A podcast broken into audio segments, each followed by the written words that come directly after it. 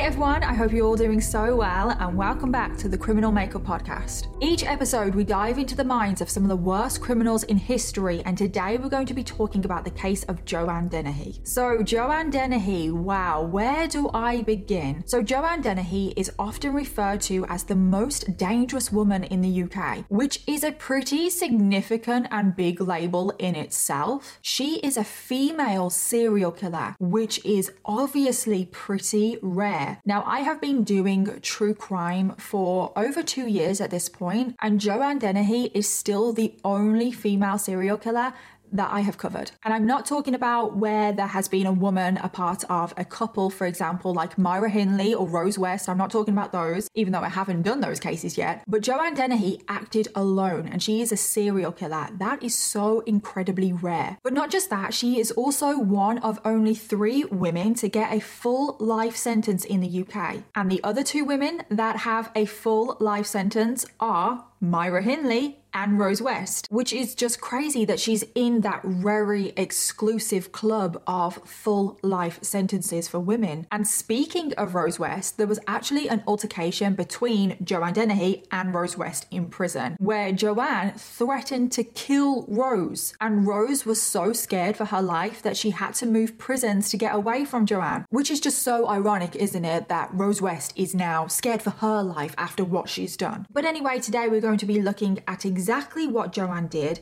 and find out why she has the label of the UK's most dangerous woman. So let's jump in.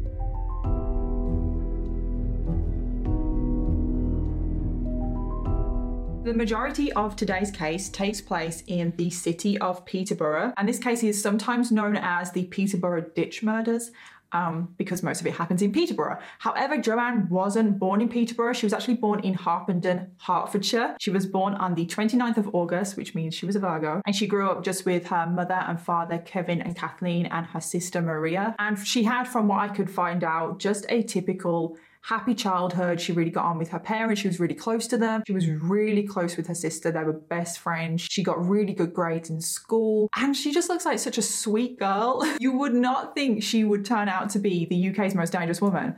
Also, does anyone else think she looks like Matilda? And then suddenly, very abruptly, everything just changed. Joanna's whole behavior, her personality just changed. It was like a light switch just overnight changed. Now, I know you're probably thinking, did something happen to make this behavior change?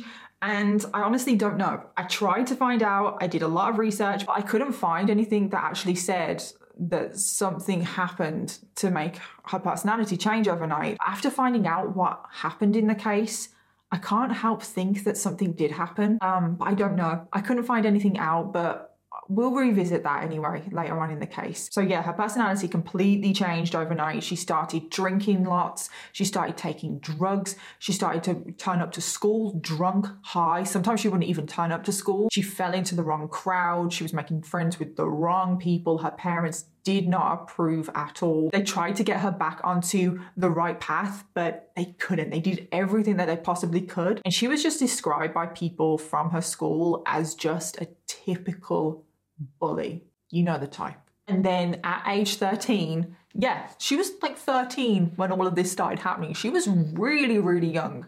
So when she was 13, she started a relationship with an 18 year old.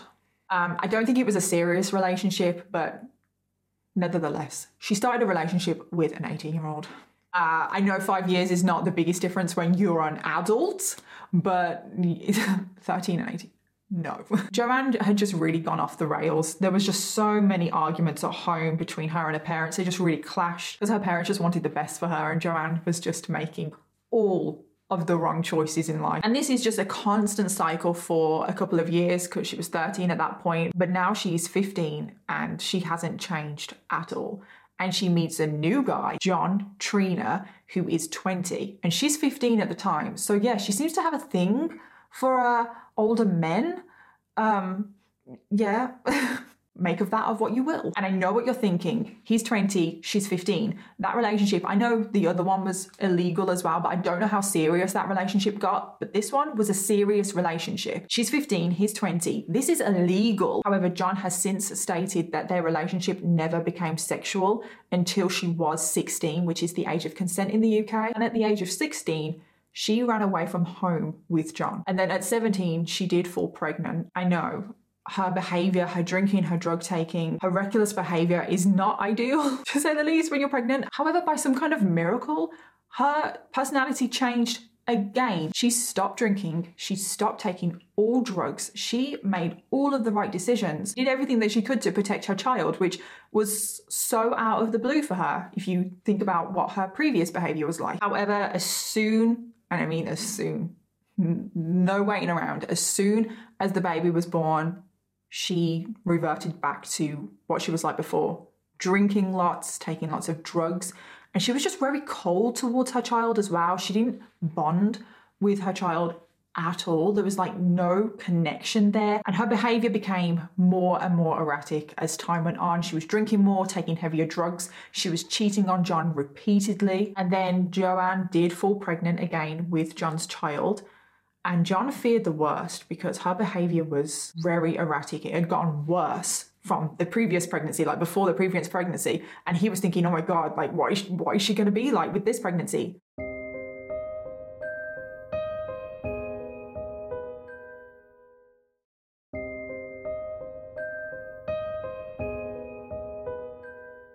However, Again, her behavior completely changed. She stopped drinking, stopped taking drugs. She did everything again like the first pregnancy to protect her child. And then after the birth, you guessed it, she went back to her old behavior. And John was really trying to make this relationship work. He really wanted like Joanne to be the mother that like he had in his head. He wanted this little family. However, one day Joanne returned home drunk as usual and she was acting more, even more erratic than normal. And she pulls out a six inch dagger from her thigh high boots.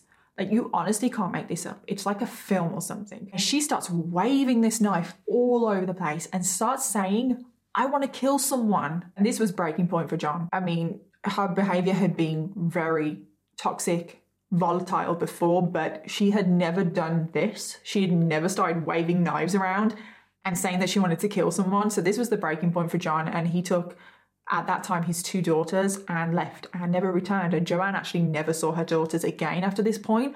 And considering what's coming, I think that's for the best. So after John leaves Joanne, she is now 27 and her behavior, if even possible, gets even worse. Her drinking increases, she starts taking more drugs, heavier drugs, and she needs to fund this somehow. So she turns to prostitution, she starts stealing things, she turns to very petty crime to fund her habits. And it's just not long until all of this behavior finally lands her in prison. And interestingly, when Joanne is in prison, she receives her first mental health assessment and she is diagnosed with an antisocial behavior disorder. So, not long after she leaves prison, she heads to Peterborough, where she meets 48 year old Kevin Lee. Kevin Lee owned a property letting business. He basically let out properties and he let out a lot of his properties to ex criminals when they had been released from prison. Obviously, Joanne goes to Kevin uh, in hopes that she will find somewhere to live because she doesn't have anywhere to live. When she first meets Kevin, she immediately introduces herself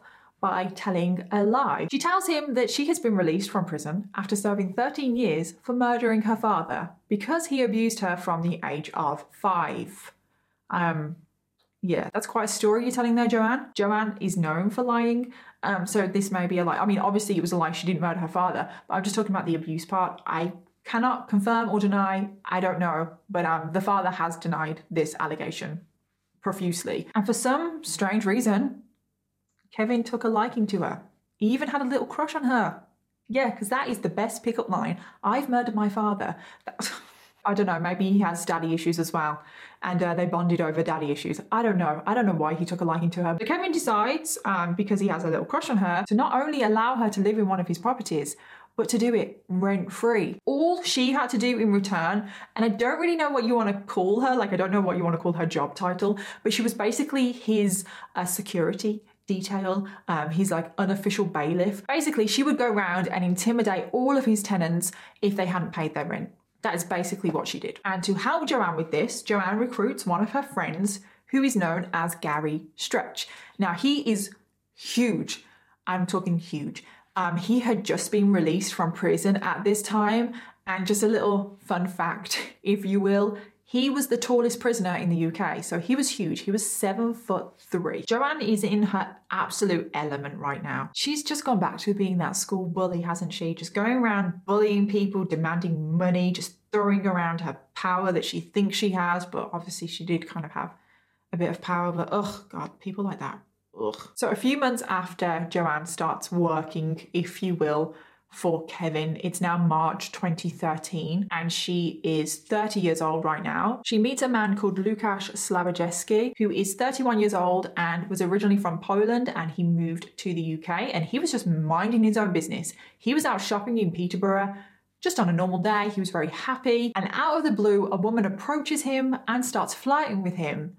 And you guessed it, Joanne. And I don't know how, but she manages to win Lukasz over as well. She leaves with his number, and just a few hours later, they're texting each other, they're getting a little bit flirty, they're sexting a bit, you know. And Lukasz completely falls for Joanne. There's even messages on his phone where he said to his friend that he had got an English girlfriend, life was beautiful. He just, oh God, he just didn't have a clue. And obviously, why would he? But it just breaks my heart knowing what Joanne is going to do. So on March 19th, the day after Joanne and Lukasz meet, Joanne starts texting him again, starts sending very sexual messages again, and she asks him to come over. And she sends him the address of just this like empty house where people had just moved out. And because she's the security detail, she was going around inspecting. Uh, so she just texted him this empty house address and said, Come over, meet me. And when Lukasz arrives, I think we can assume what he thought was going to happen. Um, however, Joanne had completely different plans. They go into the kitchen and she just springs on him. She stabs him once. It was in the heart and it proved to be fatal. And it was a complete surprise attack. Lukasz didn't even see it coming. There was absolutely nothing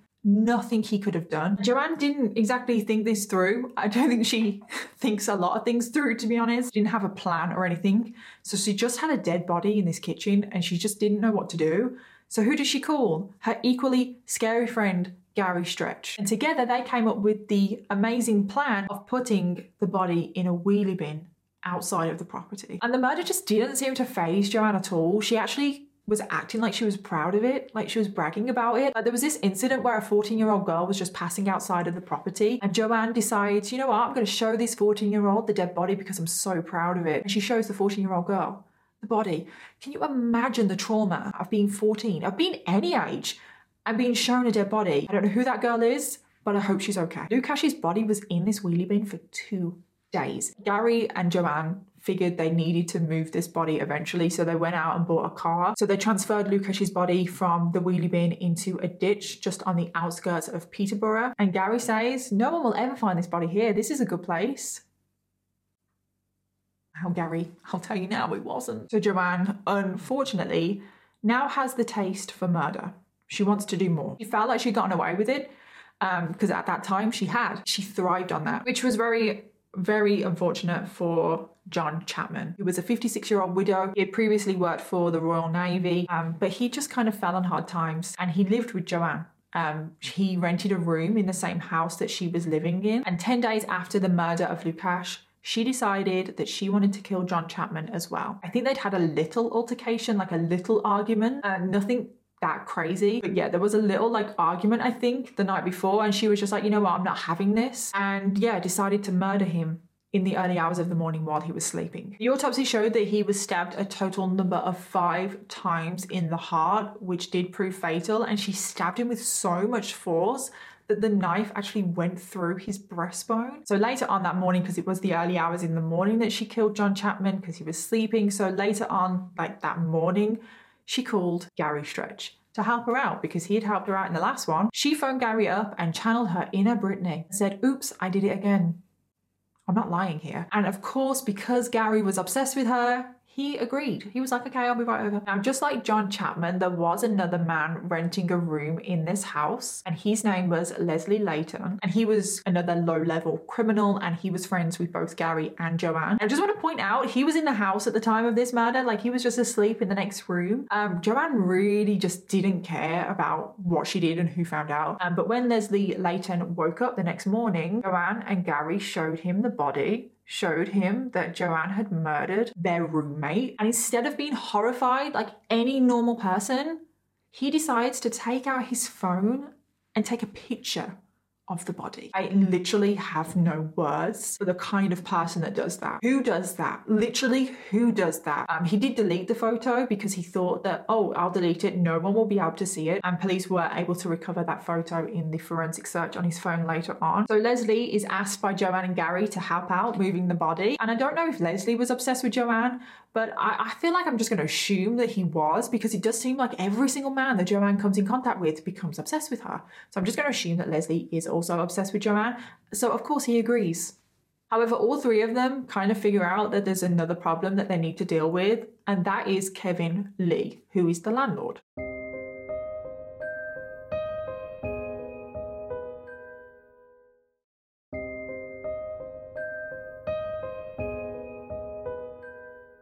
Worried that Kevin will find out, which he probably will, he will find out that two people have been murdered on his properties. So all three of them decide that they need to do something about that. So Kevin was more than just a landlord to Joanne. I think we've probably all figured that out anyway. He wasn't just her landlord, he was also her lover. They were having an affair for quite a while, and Joanne used this to her advantage to lure Kevin over. Not that it matters how she lured him over, the way she did it, I just uh, found extremely disturbing. She said to him that she wants to rape him in a dress.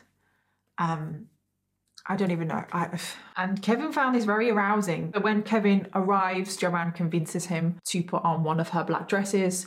And Kevin obviously thinks that something else is going to happen. But as we know, Joanne had other plans for Kevin, and this is when she brutally murdered Kevin Lee. The autopsy showed that he was the first victim to put up a fight because there were self defense wounds on his hands, and she had stabbed him a total of five times in the chest, which did prove to be fatal. So now, Joanne, Gary, and Leslie, I'm sorry if this story is confusing, there are so many names that get thrown into this story. So, Joanne, Gary, and Leslie now need to move the body of John Chapman and Kevin Lee. Yes, this all happened on the same day. John Chapman's body was still in the property when Kevin came over. Obviously, he didn't know that, but wow, Joanne has been busy. So the three of them decide to hide John Chapman's body in the same ditch that they placed Lukasz's body, um, but they decided to put Kevin Lee in a different ditch. They decided to put him in a ditch 10 miles away. Um, I don't know why, a different ditch. I don't know, but they did. And that is why, if you haven't figured it out yet, why this case is also known as the Peterborough Ditch Murders. They also needed to destroy Kevin's car because he arrived in his car to the house and they didn't want to just leave his car outside the property because that would raise alarm. Uh, so they took his car to a nearby farm and decided to burn it because that's not inconspicuous. I don't know why they decided to burn out the car. I mean, I understand why they decided to burn out the car. I just don't understand why they took it to a nearby farm as if it wasn't going to get found. And the police did find the car the very next day. It was actually Kevin Lee's wife that alerted the police first and let them know that her husband had gone missing. So then, after they found the car, they found the car first. It was just a random person that was just walking. I think they were walking their dog, not quite sure, but they were just walking and they came across Kevin's body in this ditch later on the same day that the car was found. Kevin's body wasn't hidden very well at all. Like, even though it was in this ditch, it was just out in the open. Anyone could have stumbled across it. So, you know, I said I don't know why they took the car to a nearby farm. Like, obviously, it was going to get found. I don't think they cared. And Kevin's body was left in a horrible, degrading, humiliating way. The dress had been pulled up to expose him from the waist down, and it was very clear that the body had been sexually assaulted with an object after death. That takes a sick individual. It really does. The police naturally go to Kevin's phone to look for clues, and they see the texts from Joanne on Kevin's phone. So she immediately becomes a person of interest. They go to the property, Joanne's property that she lived, and they find a blood soaked mattress, which they immediately think this has got to be Kevin's blood. But no, found out after testing the mattress that that blood belonged to John Chapman, who Coincidentally, the police also figured out, oh, he's missing as well. So now police think that Joanne could have possibly murdered two people. They put out descriptions of them to police nationwide and they're pretty distinctive in their appearance. Joanne has a very distinctive star tattoo on her face, and Gary Stretch is obviously very, very tall. And it's not too long after they release their images that a police officer recognizes both of them from a local petrol station that he was attending because this petrol station had just been robbed. Two guesses as to who did that robbery. The police now have the registration of the car that Gary and Joanne are traveling in, and they were able to track the car with road cameras, which is pretty extensive in the UK. They find that they were recently traveling down a motorway and that they stopped at a service station because they had been caught on CCTV and they look so relaxed. So they are on the run, even though I don't really think they care. They're not taking this seriously at all. I mean, they stop at a friend's flat on the way and take um, some very weird pictures.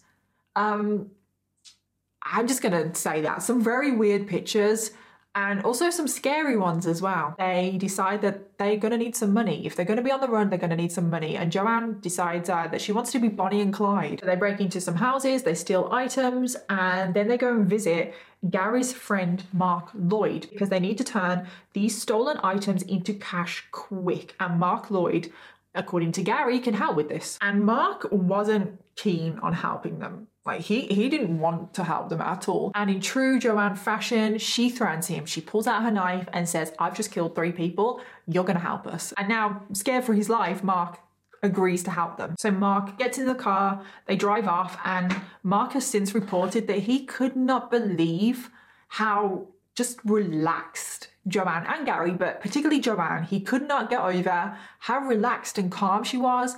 It's like she just wanted to have fun. It's like she was on a road trip, like she was taking selfies. And there's a little incident where they stop off at a services and there's footage of them stopping to buy cigarettes. And you can see Joanne and Mark on the CCTV footage. And from the CCTV footage, it just kind of looks like I don't know, like normal people buying things from a shop. Um, however, when you actually know what was going on, it's a lot more sinister than what it looks. Joanne had a knife in her pocket and was threatening Mark. She was whispering in his ear. And then she just turns around and starts flirting with the cashier. She knows how to flip on that charm, doesn't she, Joanne? It's just all very weird. Joanne flirts with everyone. When they get back in the car after buying the cigarettes, Joanne turns to Gary and says, I want to murder someone find me someone with a dog. Just so blase about the whole situation, just like a throwaway comment. So, of course, Gary complies because he does everything that Joanne says. And he finds a dog walker just on the side of the street. And he's like, Will that one do? And Joanne's like, Yeah, that one will do. I want that one. He pulls over, and Joanne gets out and attacks 63 year old Robin. She attacks him from behind, stabbing him twice in the shoulder. Now, Robin did survive this attack, thankfully, and he has said that he didn't realize he was being stabbed at the time. He just felt like someone was punching him really hard. Like at first, he didn't realize that he was being attacked, and he turned around, saw Joanne, and he fought back. He kicked out at her, and yeah, he just got away. He managed to get away. And luckily for Robin, Joanne didn't pursue him because Gary had pulled up in the car and just said, Joanne, get in the car. And I don't know what happened to the dog because obviously he was walking a dog. I don't know what happened to the dog. I know that's what you're all thinking. I couldn't find out, but the fact that I couldn't find out anything that happened to the dog, I am going to say that the dog was okay. I feel like the dog just ran off with its owner when the owner ran off. And amazingly, Robin is able to stagger home and call an ambulance for himself. And if the paramedics didn't act quick enough, he would have died from his injuries because blood had started to pool internally. Jumping back to the car now, like Joanne has just got back into the car with Gary. She gets back into the car with Gary, kisses him on the cheek, and says, Thank you. Thank you. She also says she wants to do more. Mark is just sat in the back of this car. He can't believe what is going on. And you know what, Mark? Neither can I. Wow. So they drive off. Um, and Joanne is very clear of who she wants to murder. She says that she does not want to kill any women, especially with children. She wants to kill a man and she wants to kill a man with a dog. I don't know what the situation is with the dog. I don't know. Um, but that, that that's clearly her thing. And I feel like the fact that she's so adamant about killing a man um, means something. Um, but that's just my opinion. After driving around for nine minutes looking for someone with a dog, they do come across someone called John Rogers. And Joanne jumps out of the car and attacks him. And this attack is way more brutal. She starts stabbing him in the back and then moves to start stabbing him in his front. She stabbed him a total of 30 times. These crimes, these attacks are escalating. It's like she's constantly trying to chase that high. She then took the dog yeah, she took the dog in this one. And I know what you're all thinking, but the dog was okay in this situation. I did find out what happened to the dog. The dog was completely fine. She did not harm that dog at all. And John managed to crawl 100 yards where he passed a woman who was able to call an ambulance. And miraculously, John also survived this attack, and I don't know how. It was an absolute miracle that he survived. He suffered deep wounds to his chest, back, and abdominal. He suffered nine fractured ribs. Both of his lungs had collapsed. His bowel was completely torn open and exposed. I don't know how he managed to crawl one yard, let alone a hundred yards. And like I said, it was by some miracle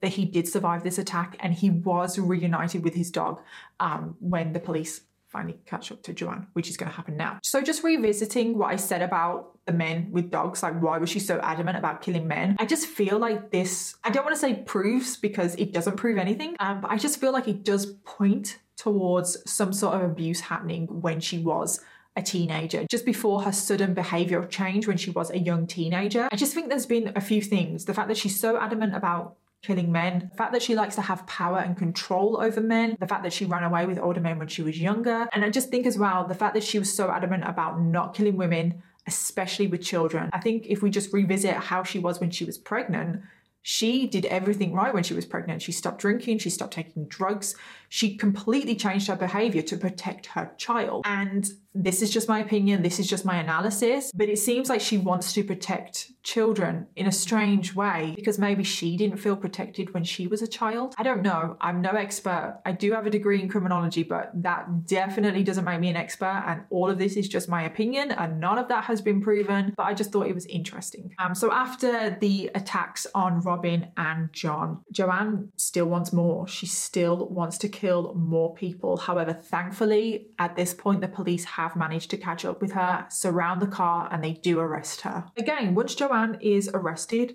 she starts bloody flirting with everyone again. I don't know what is with Joanne. And when she's at the police station, she's laughing, she's joking around with the police officers. You are Joanne Christina Dennehy. This is amazing. Looks good. Thanks, Matt.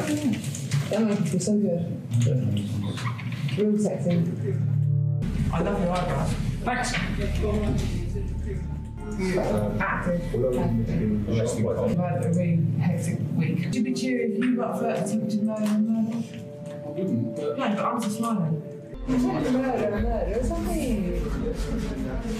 No, but I'm going down Sunday Rose. There are just so many examples throughout this whole story that she's been able to charm men left, right, and centre.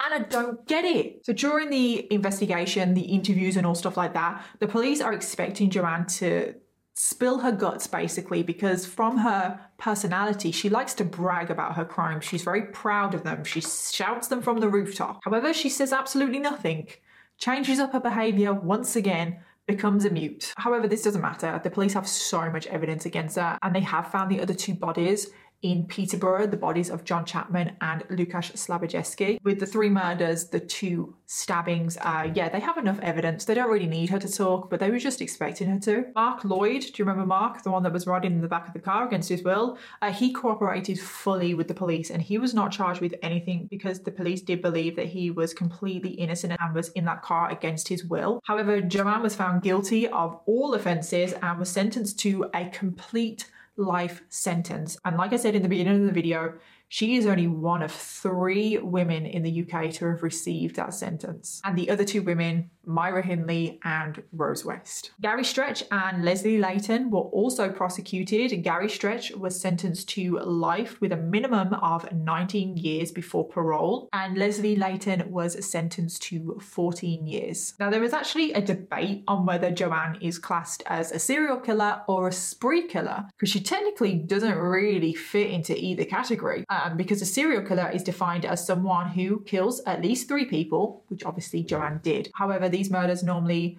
take place over a period of at least a month, and there is normally significant downtime in between each murders.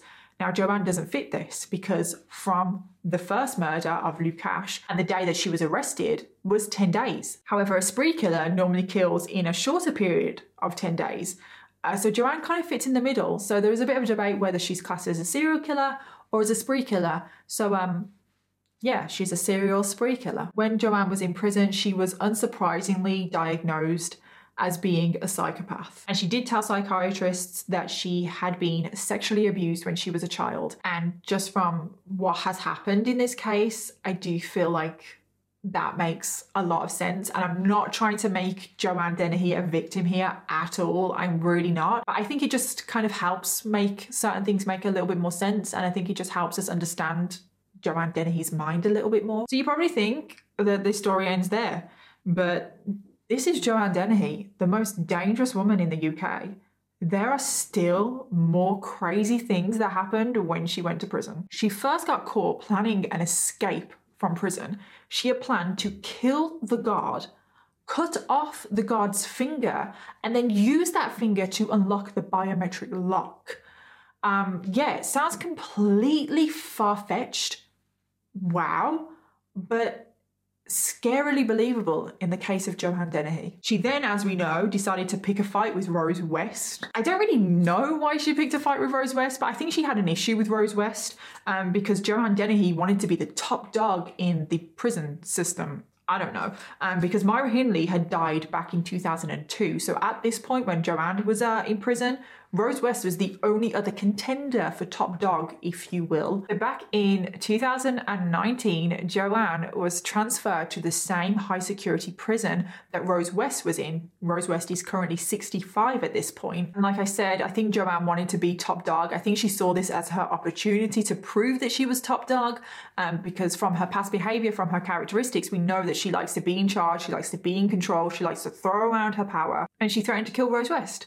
And the prison took the threat on Rose West's life so seriously. I mean, to be honest, I don't blame them. If this is Joanne Dennehy that we're talking about, they took the threat so seriously that they moved Rose from this prison for Rose West's own safety. Words I thought would never come out of my mouth. And apparently, Rose West was devastated about this because she'd been at this prison for 10 years at this point and she was so devastated. She was crying that she had to leave this prison. And the reason why she was so devastated about leaving this prison is because she enjoyed baking cakes.